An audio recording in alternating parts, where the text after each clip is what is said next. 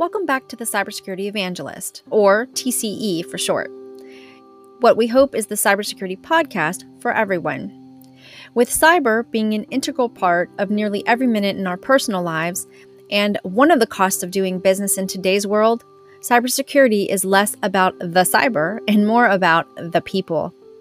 So, on TCE, our goal is to address the human element of cybersecurity and how, with proper awareness and a few basic tips, everyone can be more cyber secure.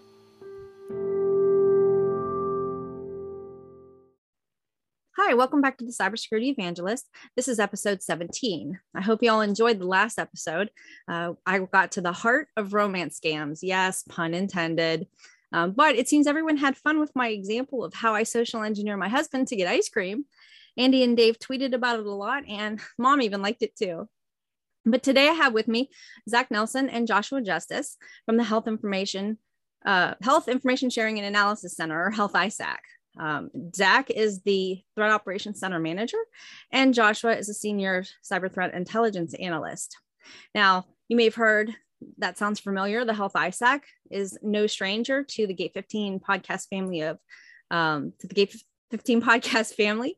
Andy had Errol Weiss, the chief security officer, on the show back in on his interview back in July of 2020.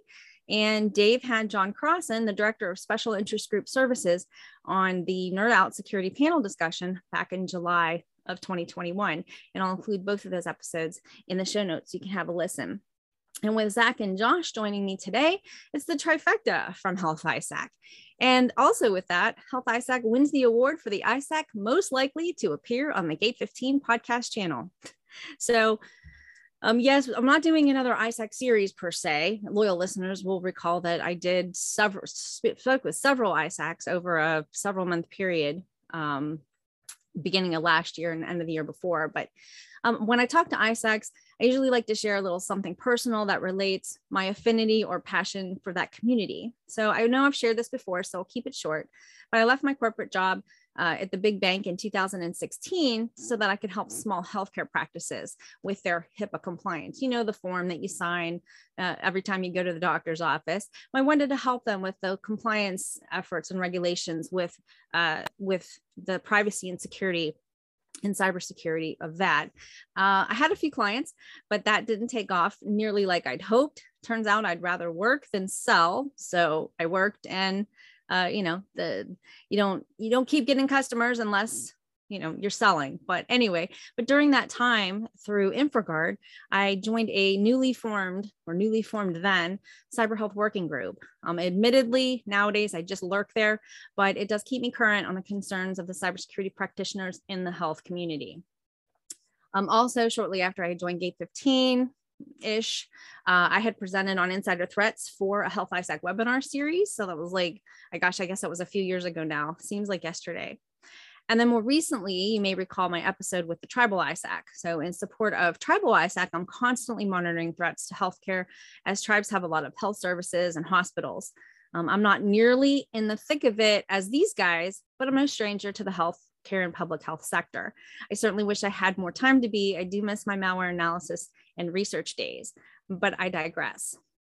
But just like the other ISACs, the Health ISAC exists because there is a tremendous need for information sharing among healthcare organizations and as well as other government with our government partners to help keep our protected health information private and secure, among other things.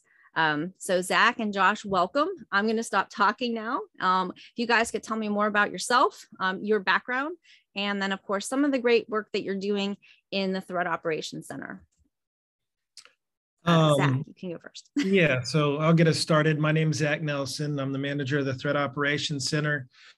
Um, I had the benefit of working for a mid-sized HDO in Orlando, Florida, prior to coming over into this role. So I have some background um, with the ISACs, and I've watched this particular ISAC grow for quite some time um, and go through a lot of different changes. And obviously, for obviously it's gone in a very positive direction. Um, Josh and I, who's here with me, we were hired together. Um, we've built out a lot of great uh, tool sets under the tutelage of Errol Weiss, our CSO. Um, and I'm very excited for what the future holds, not only for Josh and myself, but the team as a whole as we start to move towards a more global follow the sun operation. And uh, I'll pass it over to Josh to introduce himself as well. Hey, thanks, Zach. Thanks, Jen. I'm Joshua Justice. I'm a uh, senior cyber threat intelligence analyst here at Health ISAC. As uh, Zach mentioned, uh, I've been on the team for about two and a half years now. We actually started on the same day. Uh, it was shortly after the actual Threat Operations Center was created. Uh, again, as uh, Zach mentioned, Errol Weiss brought us in and we started that Threat Operations Center. So our, our humble beginnings, where we, we started out and we created a, an email address that we could start receiving intelligence and information sharing. And then uh, we just kind of grew from there. Uh, it's where we had started building out more mature programs and collection systems uh, for how to share that intel and uh, how to action that information. Uh, when you first get started at an information sharing center, uh, you're pretty overwhelmed with that, that plethora of information. so prior to Health ISAC, I worked for Booz Allen Hamilton. so I was a contractor there and I helped build Capture the Flag challenges uh, for folks that were transitioning from the military over into uh, cyber careers. Uh, that was an assessment to determine uh, where they would be best fit. And I also worked on uh, real-time uh, interactive tools and ArcGIS for mapping current events that were occurring over in the Middle East. prior to that, I also worked for Experian. I did dark, dark web monitoring alerts. so uh, whenever you get one of those email alerts that says, hey, your, your information got exposed to the dark web and you, you get worried about that, I, I worked where people could call in and say, hey, I just found out about an alert. Can you tell me what I should do about it? Uh, so I helped a lot of folks that were going through uh, really bad cases of identity theft, uh, but also helped out a lot of folks that just happened to have an old email address or password that might have been exposed on the dark web. Uh, from a healthcare perspective, I uh, worked for University of Florida uh, they have a genetics institute there. So I worked as a uh, network administrator, uh, helping support that operation. And I also worked for a uh, internet service provider. Uh, that particular position, uh, even though we were an internet service provider, I worked as a technician in the data center there. so I've got a lot of experience in data centers, kind of how those operate. but coming on board at Health ISAC was a, a big change. there's a lot of information moving, as there should be, the sharing center. so it's, it's been quite overwhelming, uh, but at the same time, it's been really exciting uh, to gain access to the tools we have and start putting that information together and making it available for our members uh, so that they can gain value uh, from us being here. Awesome. So, um, Zach, thank you. Josh, thank you. Um, not that your intro wasn't interesting, Zach, but I keyed on a couple things on Josh. One, yeah, the plethora of information sharing when you work for an ISAC is like I've had that conversation at home. It's like, um, no, something happened. I don't care that it's eight o'clock or it's on a Saturday. I have to address this. Like, admittedly, I do check out a lot, but then there are those times where I just don't have that, you know, and it's like, I, I have to. I mean, that's the business we're in. I have to share this information out. So, you know, it's sometimes an uncomfortable, uh, you know, um, conversation at home on the weekends. However, um, and I should be keying in on the, you know, helping of, you know, everyone who had, you know, has data exposed, and that's an important piece. But the geek in me keyed on on the the capture the flag. Um, I'm actually afraid of capture the flags because I never have enough time. So I always I want to do them, but I always shy away from them because I know something's going to happen, and you know we're gonna have to stop and share information with somebody else and write up a report or do something else. And so I like I'm always cringing because like, boy, I'd like to do, do that. Even the basic ones, you know, not even the, the the ones with the packet captures. And yes, I'm geeking out TCE audience, but um, you know, even it's just the simple ones where answer this question, what would you do next? You know, kind of stuff based on open source. It's like I just am not gonna have the time. And then they review it and go, Oh, I could have done that without looking at anything. That's awesome. But oh well. You keyed in on the uh, the secret there. It's it's timing. It's uh, how much time do you have to actually get it done? Because everybody mm-hmm. can figure out how to get in somewhere if you give them enough time. but the uh, the capture the flag challenges, I think, is really clever about those. If you start to see people knocking them out entirely in two hours, then you you shorten up the amount of time you provide to somebody to 90 minutes. Uh, but the, the capture the flag challenges that I find to be the most interesting are the ones that generally carry out over two or three days, uh, where there's just a ton of different areas and you kind of accumulate points over time. And then, you know, every, everybody settles up at the end and sees who was able to accomplish the most over a multi-day period with a larger team that helps you kind of move into those different areas where you may have weaknesses. Well, one more question. You said I think at, at Booz Allen or you did the the CTFs capture the mm-hmm. flags for the audience that you know the acronym soup there.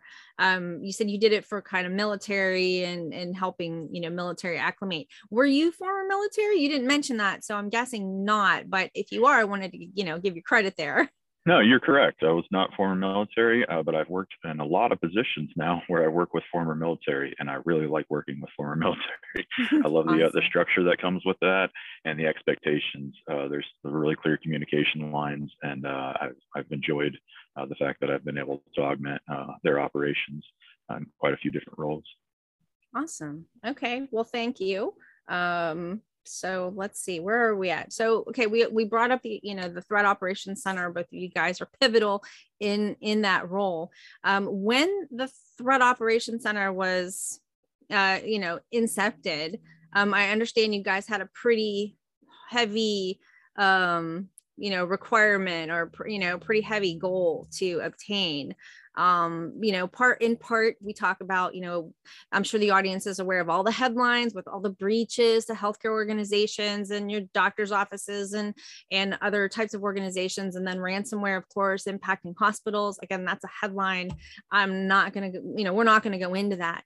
Um, so we understand some of that. But is there any other data out there that you know listeners might be surprised um, that's being leaked and being sold on on you know on the dark web on the underground um, I'll touch on ransomware and the data leaks that occur from that and how that helps us out. And then I'll let Josh kind of get into the uh, PHI and how the affiliates and the hackers or threat actors for that matter, why they want your personal health information and what they can and cannot do with it.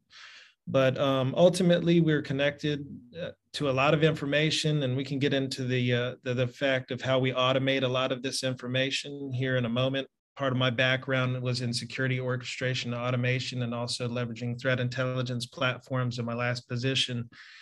Uh, procuring and implementing that. So a lot of what we do with what's known as ransomware data leaks uh, via multiple sources is we try to get that information out to um, our membership so they can kind of keep an eye on uh, how many times a specific ransomware operator group may have um, leveraged their tactics, techniques, and procedures, and and more or less brought a, a victim into the fold and what they did with that data. And so there's numerous uh, different data leak sites. Um, and it kind of grew initially into they were holding your data hostage. And then they got to the point to where they would hold your data hostage and then threaten to leak certain information out to the public within these ransomware data leaks. Um, little by little, if you didn't start to come into the fold and play the game with them in regards to giving them the ransom that they were trying to obtain from you. So sometimes what will happen is that PHI will get out there um, based off the ransomware operators and how they they operate on a day-to-day basis. And I'll let Josh talk a little bit more about what they do with that PHI. Sure. Real uh, quick uh, for for the audience, PHI is protected health information, and that's that's what's in those HIPAA documents that you're signing every day, every time you go to the doctor. Um, that's the acronym. That's what we call it, you know, in threat intel and in the cybersecurity community. So um, just clarifying that before we move on so people aren't going, wait, what's PHI? That's okay, no problem. So a lot of times uh, these threat actors are gathering as much data as they can, uh, just so they can sit on more and more data until they're able to leverage that data to gain access.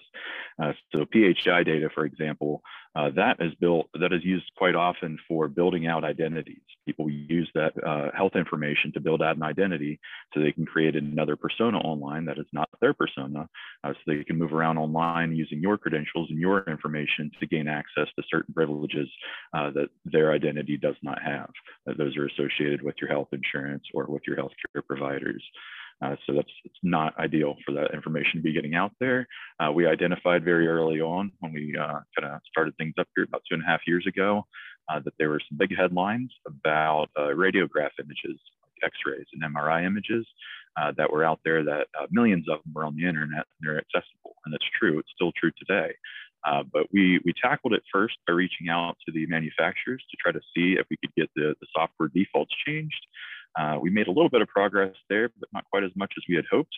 And then uh, we started uh, tracking down um, exposures of those images uh, to specific hospitals and organizations and notifying those organizations uh, that they have exposures so that they can change their settings.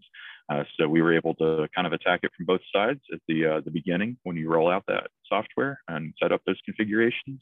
And also, if you already set up your configuration and it happens to be vulnerable, uh, we're now getting uh, alerts for that to notify individuals or uh, individual members, for that matter, uh, that they have some images that are out there. And there's there's two sides to that. You've got your X-rays, your MRIs that are out there where people could see, you know, your injuries, and you might think, well, I don't want that out there. Uh, but what's worse to that is most of the time when those images are taken, so they don't get them confused with other patients, right on those images they have uh, your information, they have your your, your your name. Sometimes they might have your social security number, things of that nature, and those are all incredibly valuable uh, for building out um, identity profiles so that you can uh, orchestrate identity theft and fraud, uh, which is a big issue in healthcare, is uh, kind of mitigating that fraud. Uh, so we try to do the best we can to prevent those sorts of uh, breaches and exposures uh, by providing uh, best practices out there and awareness. part of our daily routine is to share articles on those data breaches that are occurring so that everybody's aware that it is still an issue and that there are things you can do to prevent that and uh, we're doing what we can to uh, also notify folks that are vulnerable um, that, that, they can go ahead and get that secured now. Uh, so we're, we're really excited about those new alerts now, and those are specific to uh, PACS DICOM systems. Uh, so that's PACS uh, slash DICOM. And so those are uh, DICOM systems that often run on port 104. so we're now looking out for those so we can notify our members if your images might happen to be there. And another thing um, on to tag on to what Josh is talking about there is, you know, a lot of the threat actors will use that information to extort either that that hospital system, um, a lot of the other members that we may have in the different verticals that we have, but that data is used to extort not only those um, organizations but also um, those patients or people that are that are uh, that our members serve. So one of the major reasons why I joined the Health ISAC is the fact that you know it's really not even about Health ISAC. It's not even really about the members that we serve. It's really about the people, which are our mothers, our fathers, our grandmothers, our grandfathers, our aunts, our uncles, our children, regardless of who it may be, this is the information that we are looking to help augment our members to protect that information from being exposed out there. And what we find out is in most cases, the articles that we put out in the daily cyber headlines that we have a distribution on a day-to-day basis, like Josh had spoke about, is part of that daily cyber headlines is one of the subcategories is data breaches. We find that a lot of those data breaches and the organization that is named is typically not a ISAC member to our knowledge. And so it just holds true to the, the, the key pillars of what being an ISAC is all about. And that's that sharing capability and that analysis that others provide and how the overall membership of an ISAC help helps augment the multiple teams that you have within your cybersecurity team, your legal team, um, your compliance team, you name it. So it definitely helps benefit to be a part of an ISAC. I wholeheartedly concur. Uh, so uh, that brings up a few questions on my end. One of them is probably le- well, they're probably more geeky or ISAC to ISAC analyst related. Um, yeah, I, am aware that you guys do reach out to organizations, um, and a lot of them aren't members. Um, what's your um, success rate with the cold calls? Um, are you usually receptive? And we can take that one offline. Like, what's your secret sauce that makes you successful? Because, you know, I'll reach out on behalf of Water ISAC and Tribal ISAC to a lesser degree have been pretty successful given the, the number that I've reached out to. Uh, but with Water ISAC, it's like, um, yeah, okay. And usually they're kind of mom and pop systems and smaller systems that don't, you know, so I was just curious what your um, success rate is with your cold call, you know, victim notifications? So let me start out with how that all came about. And it's not something that I thought that we were going to get into when we first took on this position here between Josh and myself. And with the ridiculous amounts of researchers that are out there, uh, security researchers for that matter, and all the trusted intelligence partners we have with different rules of engagement, um, Shodan, um, other vulnerability scanning resources, as Josh just alluded to with the DICOM, and I'll let him get into the other aspects of that.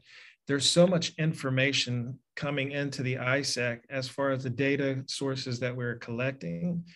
And what I thought was awesome is how Josh has taken all of that information and he has stored it and we keep track of it and he sends out a ridiculous amount of targeted alerts. And obviously we don't ever want to point at something that's of not high fidelity or high value to that member especially at a time that you know is going to really cause internal issues with an organization. We want to make sure that it's it's actually a value and of high impact.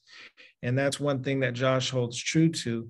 And uh, I mean, I can't take credit for what he's built out, so I'll let him talk a little bit more about the targeted alert program that that he has really spearheaded within our organization. Thanks, Zach. Uh, Jen, to, to answer that, that question about the feedback, uh, I would say ask for feedback. I know that sounds silly, but for the first uh, year, year and a half that we were sending these targeted alerts, we'd say, hey, it looks like you're vulnerable. It looks like you're vulnerable with this IP address on this port. It's this particular item. Uh, it's this vulnerability, CVE this from this year. And we were sending those out and we thought, you know, we're, we're doing a great job here. We're sending these out. We're not getting a ton of feedback though. We do get some, some feedback. Hey, thanks for putting this out. Uh, but we're not getting the level of feedback we need to make the program better. Uh, so probably it took us a year, year and a half to have it dawn on us that it might make sense to ask for that feedback. So we now we deliver all that intel at the beginning of the alert, but then the very last thing before I put my name and sign it is I say, hey, all all feedback's appreciated. Anything. So if somebody uh, follows up and says, hey, this isn't you know this isn't valuable for this reason, that's incredibly valuable because now I won't send any more alerts like that without first verifying whatever it is that they uh, made me aware of. Uh, so it's it's incredibly valuable to ask for that feedback and then when somebody does provide that feedback, don't be afraid to, uh, to, to go ahead and write back to them again and say, hey, thanks for the feedback here. Mm-hmm. Also, could you be a little bit more critical? Would you mind being critical of some of the other ones I've sent you or uh, some of the other alerts? Or is there an area that we could improve on?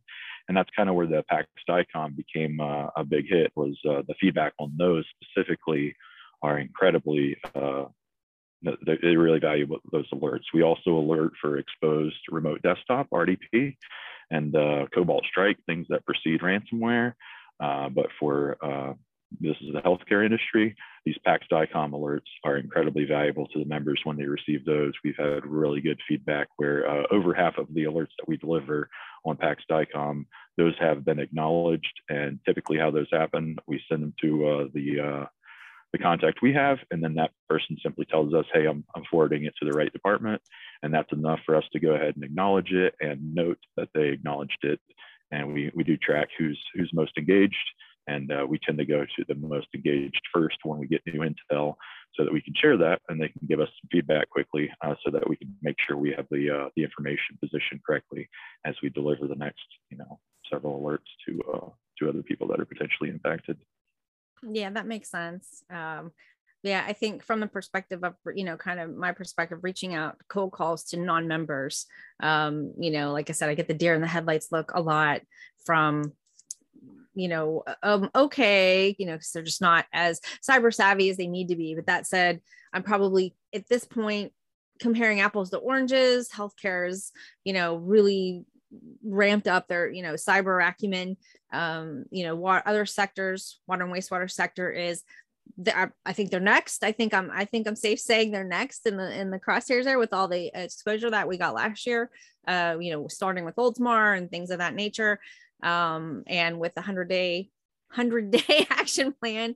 You know, for you know now uh, looking you know from the from the water for water. Uh, so from that perspective, um but yeah good asking for feedback is huge. Sometimes you have to beg. I, I do that with tribes like hey feedback requested even required please kind of stuff. So i appreciate that. Um you mentioned in the beginning josh um about you didn't have a lot of success reaching out to some of the manufacturers um, you didn't get a lot of traction with the manufacturers. And I'm wondering, you know, why? Was it, oh, our products are fine, or oh, we can't update that, you know, it doesn't have the configuration so we can't update it or we're doing that in the next release or so was it from that perspective or they just you know head in the sand they didn't want to believe it um you know kind of a little bit of both no, the heart was definitely in the right place, and the desire was to to go ahead and get that remedied for all all of them that are distributed. But the the ask there was probably unrealistic. There's so many of them out there with so many different configurations, and how do you even track down what you know somebody may have acquired five years ago? Uh, so we we thought it was a big win uh, that the the defaults were able to be changed where it wouldn't be a problem moving forward as uh, new devices were distributed and added to networks. Uh, so we, we considered that a win from the manufacturer's perspective. Uh, but for the ones that are still out there in the wild, uh, those, you know, sometimes organizations close down. They're not even there to support it anymore, but the, the tool still works. So why not keep it online? It's providing healthcare. So those, those are still out there. So those are the ones that we believe that a lot of these alerts that we're surfacing are just kind of a maybe a, a piece of hardware that still does the job, uh, but it may not have been acquired within the last year to two years. Uh, so it's showing up on our radar as having a vulnerable configuration. Uh, but we had a good cooperation and willingness uh, from from everybody to, to, to, chip away at this problem. Uh, we were just really excited a year and a half into this program when we started getting uh, people sharing information with us about specific uh, PACS DICOM systems uh, that were exposed uh, because that really brought it all home to what we were kind of focused on when we first arrived here to what we're now delivering on. Nice, awesome. Yeah, you you bring up a kind of Pandora's box. I'm not even gonna not even gonna go there. It's a whole nother conversation about you know unsupported devices and you know configuration default configurations and stuff and that's that's that's for a techie show not for this not for the cybersecurity evangelist for everybody um, but one thing that you both have touched on obviously is the you know the phi the protected health information and you know why bad guys want it and what they do with it.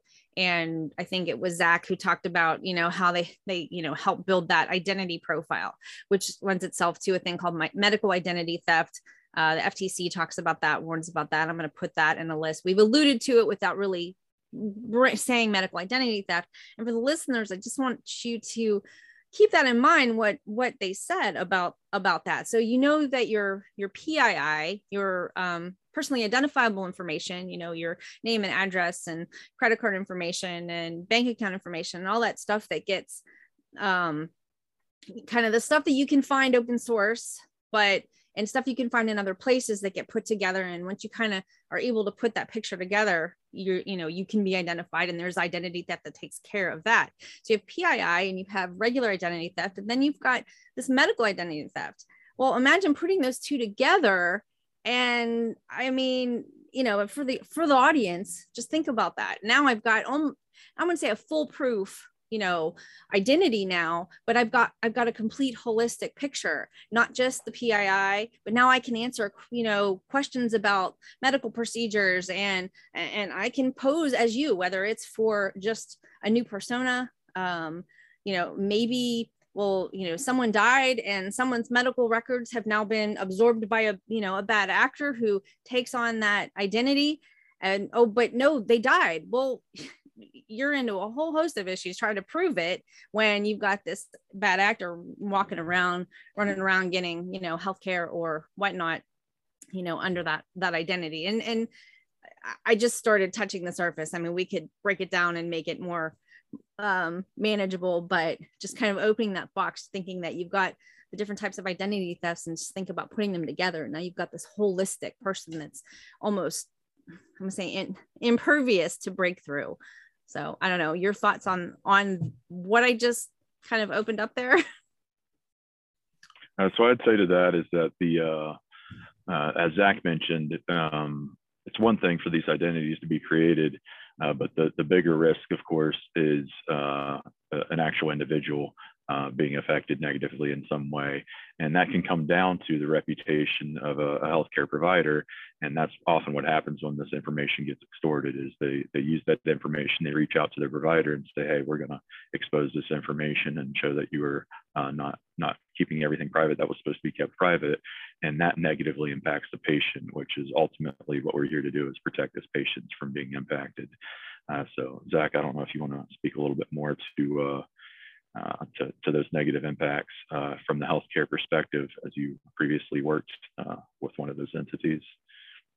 Yeah, definitely. Um, you know, there's a lot that goes into it, a lot to what they can do. Um, you you talked about Jen, just you know, PII and PHI or that protected health information or patient health information, um, as I've somewhat heard called it at times, is it, just an extra layer of your personally identifiable information. So they have your social security number, your address, your bank account number, but now when you're getting into that health information, they have even more information to create that profile as Josh spoke about. And so there's a ridiculous amount of different things that they can do that, with that information, as we spoke about before, from extortion to fraud, data laundering, things of that nature um, you know i've heard in the past um, you know they'll even take it and they'll misrepresent a specific patient to go out and even with a doctor's note with your information and they'll go get um, medical equipment. And i can only uh, imagine what they do with that medical equipment whether or not you know they sell it back to somebody or make money off of it that way. Um, and the different things that they do with that information. And this is where I guess I would encourage everybody to kind of be their own advocate. Everybody's best advocate is themselves. Um, so as you're sitting there and making sure that you are trying to protect your own information, um, I would encourage you to go out there to the different resources that are available to you to help protect your information to make sure that you can root out those potential problems that may occur down the road um, so you're notified and that you can stop them before they become even bigger issue. So one of the things and i think with that we're you're segueing into kind of starting to wrap this up but that brought me uh, you know when i did the training and stuff for the small healthcare practices and talked about medical identity theft and protecting that information and you know imagine that an actor got my information and went and was able you know, to go into a hospital or get some treatment or whatever. And I don't know, some some medication got removed, something that I'm allergic to got removed. Oh no, I'm not allergic to that. That's fine. And then the next time I go in somewhere and I'm maybe I'm unconscious and I don't have a card with me that says what I'm allergic to. And now that's removed from my, I mean, it's something, you know, is that that plausible example where something life threatening could occur and because you know your records are all messed up now like what's going on? You know you could have that that could be fairly serious. Yes? No? I think that's an interesting twist as far as if somebody goes in to a hospital claims to be you and now there are certain medications on your medical records especially as we go um, towards a more universal data system, if you're able to share your data with multiple sources, how that may be somewhat contra contradicting to your real health status if they have if you happen to be brought in and you're unconscious and uh, you can't really speak for yourself or advocate for yourself at that time they may give you medications that may contraindicate um, with what you you might be allergic to one of those medications and it could probably cause further complications but uh, uh, i could definitely see that being an, an, occurrence that may be out there. So that is why it's truly important that you know at the different multiple layers from you as the patient from whoever has your patient records and from us helping augment as a health ISAC um, or ISAC for that matter of sharing that information to help protect you. So there's multiple layers to this whole process. Absolutely. All right. So Josh, anything else on that topic? And if not, um, I open this up for you guys to share anything else you want to about Health ISAC. This is kind of, you know, I, I know the whole show has been about Health ISAC, but if there's any special events or special reports, um, it doesn't have to be for every anybody, just something you guys are, you know, else you guys are specifically proud of. Uh, the Threat Operations Center is amazing. Um, I, I, loved getting to know both of you better with this, but um, anything else you want to share about Health ISAC? And then after that, I'll ask you to do kind of general awareness related parting words, one thing to tell the listeners. Um, you, you kind of said it a few times, so I'm hoping you hit that one home. But if you've got anything else, you know, public service announcements, that would be cool. So um, Josh, we'll let you go first this time. Sure. Uh, so the last thing I would want to mention is just a, a big thanks to the community. It's uh, as you mentioned, we we send uh, information to members and non-members, and it doesn't matter if you're a member or not. If you can provide some valuable intel back to us or some valuable feedback, that's incredibly valuable for protecting the entire community. Uh, so I would take this time to to thank uh, the the folks that have provided that feedback, and uh, and continue to provide that feedback as we improve our, our information sharing capabilities. I just want to thank everybody for uh, all the feedback they provided as we develop and we, we grow and become better at what we're doing. Uh, we're not doing that on our own. That's a product of the community and uh, all the members that are providing feedback and sharing information. Awesome. Zach? Um, yeah, a couple things I'll mention before uh, we conclude here is, you know, recently uh, Health ISAC, the Threat Operations Center for that matter, and, and some of the analysts here worked on an annual threat assessment. There should be, uh, right now it's a TLP green version, meaning, meaning it's internal. Um, we should distill that down into what's known as a TLP white or a more public version um, that it's a little bit shorter of a of a document that'll be available to the public here soon. So I would encourage you, if you're interested in a little bit more about what we do and how we help augment the healthcare sector, is to get your hands on that report.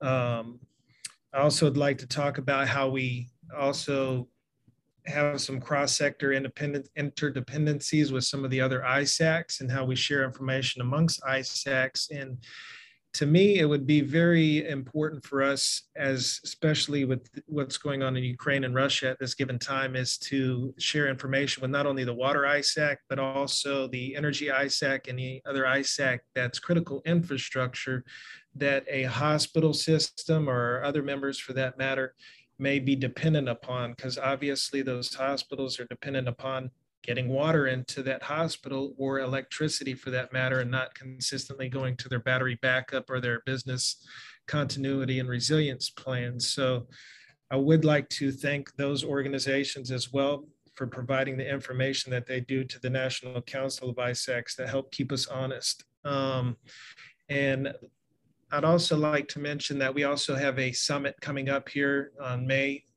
uh, second to the sixth, which brings a lot of vendors a lot of our membership together um, to kind of level set what's going on within the healthcare sector and the cyber threats and physical threats that we face at that time. A, uh, another thing that we have going on here soon and uh, is a uh, I think it's sponsored by McKesson. It's going to be in Ireland. Um, so please look out for that. And again, I, I'd really like to drive home the point that the reason we get into this, the thing that drives this team on a day to day basis, it's not Health ISAC, it's not our members, it's who our members serve on a day to day basis that we're here for on it, uh, as far as our mission and really what drives us. So, um, I would really encourage everybody out there, given this current landscape with what's going on with Russia and Ukraine, to be on the lookout for phishing or, or Ukraine, Russia themed phishing attacks that may be coming either into your phone via phishing or via your email for phishing. And to be very hesitant to click on any links and attachments that may be in those disseminations that are coming into your either computer or uh, mobile device. So please be on the lookout for that and be very leery of what you're being sent because more than likely, I would assume that it's probably going to be malicious. Well said. Absolutely well said. Yeah. And the more sensational those links sound, uh, those headlines sound, uh, the more suspicious you should look at them with. So, uh, uh or just delete them altogether. That's my advice. But uh, absolutely well said. Thank you. Um, parting words you shared about Health ISAC. I think, Josh, did you ha- did you have a parting word like the security awareness one related thing? like the fishing and dishing? No. Uh, okay. Uh, yeah, I can I can throw one in there. Uh, we, have been working on uh, awareness for each month, and uh, the big one that we uh, we did for February was multi-factor, multi-factor awareness, multi-factor authentication. on I believe it was February first. Okta, Salesforce, and Tableau, three pieces of software that we use uh, they all forced uh, multi-factor authentication, uh, regardless of whether or not you wanted to have it optional. Before that, they, they went ahead and forced it. Uh, so that was uh, something that caught our attention. So we went ahead and uh, dedicated February to multi-factor authentication awareness. And I would just encourage everybody to especially if you're sharing your health information or PHI, try to try to make sure that information is being shared into a system that has multi-factor authentication. And if you happen to be uh, sharing your information into a system that doesn't have that already, uh, don't be afraid to reach out to uh, your practitioner and uh, ask that they enable that or uh, bolster their security in some way to help protect your uh, privacy.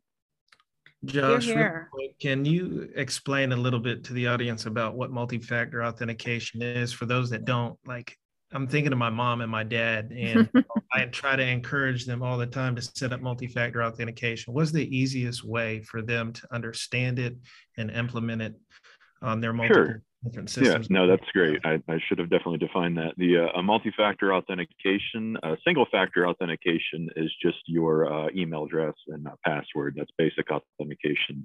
Uh, but the multi-factor authentication is when you're providing not only an email address and password, uh, but there's also one of those rolling codes that comes out with six digits that often comes as a text message to your phone or maybe an authentication app from Google. Uh, those can be used uh, to gain access with that, that six digit code that they send to your device. A lot of times when the threat actors get access to uh, credentials and things for signing in the systems, those are uh, pretty useless to them without having that second factor or the phone that's tied to that account uh, because those are required when people sign in. Uh, so that's effectively how multi-factor works. Awesome. Thanks for both PSAs and Zach. You kind of spoke to my heart there with the uh, the shout out to the cross sector dependencies and uh, you know water and wastewater and health and uh, energy, electricity, DNG, downstream natural gas. We've had all, we've had them on the show too. Um, but uh, no, appreciate well, that. Me, I, I really do think it's important that if we're expecting our internal members to to stay true to those key pillars of, of information sharing and analysis center the sharing the analysis that we do the same amongst the different ISACs that are under the umbrella of the National Council of ISACs, that we break down the walls, the silos, share information amongst one another, because the, the, the, most of the attacks are, are spray and pray. There's some targeted attacks, but you know, with it being critical infrastructure, we definitely need to share information amongst one another because we are heavily reliant on one another. So thank you for all the work that you do over there. And thank you for the shout out. See, I've said it said it before. The ISACs are we're kind of a family within a family as well. So uh, we look out for each other, and that's kind of what the the ISAC series I had kind of demonstrated as well um, here on the Cybersecurity Evangelist. So um, I hope you everybody enjoyed and learned something today on the Cybersecurity Evangelist. I want to thank uh, Zach and Josh for joining me today it was my pleasure to host you. And, you know, Zach, I, I, know you guys said this was your first podcast, but I think you guys can take off on your own. So maybe there's a health ISAC pod on the on the horizon. I don't know. It'd be um, nice, but yeah, hopefully, uh, hopefully your audience um, gain a little bit more knowledge than what they had before the uh, the podcast and. Uh, you know, it's just a testament to the, the team that we're building out here and the interdependencies that we have that that help protect the uh, every, every vertical for that matter. So thank you very much for having us. Yeah, thank you. I hope the audience understands more about what you know. There's more to that HIPAA form that you're that you're filling out that you sign uh, every time the doctors shove it in front of your face. So you're learning a learned a little bit more behind the scenes on what goes on um, and and enforcing that, if you will. Um, so until next time, check out the Gate 15 family of podcasts. You can always find us throughout the month between Dave Pounder and his Nerd Out Security Panel discussion, Andy Jabbour with the Gate 15 interview, of course, myself here on TCE, and all three of us then when we circle back up on the Risk Roundtable. But join me next time. I'm actually planning to chat with another ISAC, again, another one familiar with the Gate 15 pod, um, the Space ISAC. They've invited us to join them virtually at the Space Symposium. So I grabbed them for my guest for next month. But until then, thank you for listening. I'm Jennifer Lynn Walker, the Cybersecurity Evangelist.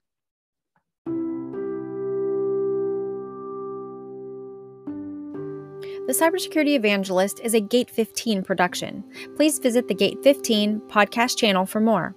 Our full podcast lineup includes the Risk Roundtable, the Cybersecurity Evangelist, Nerd Out Security Panel Discussion, and the Gate 15 interview.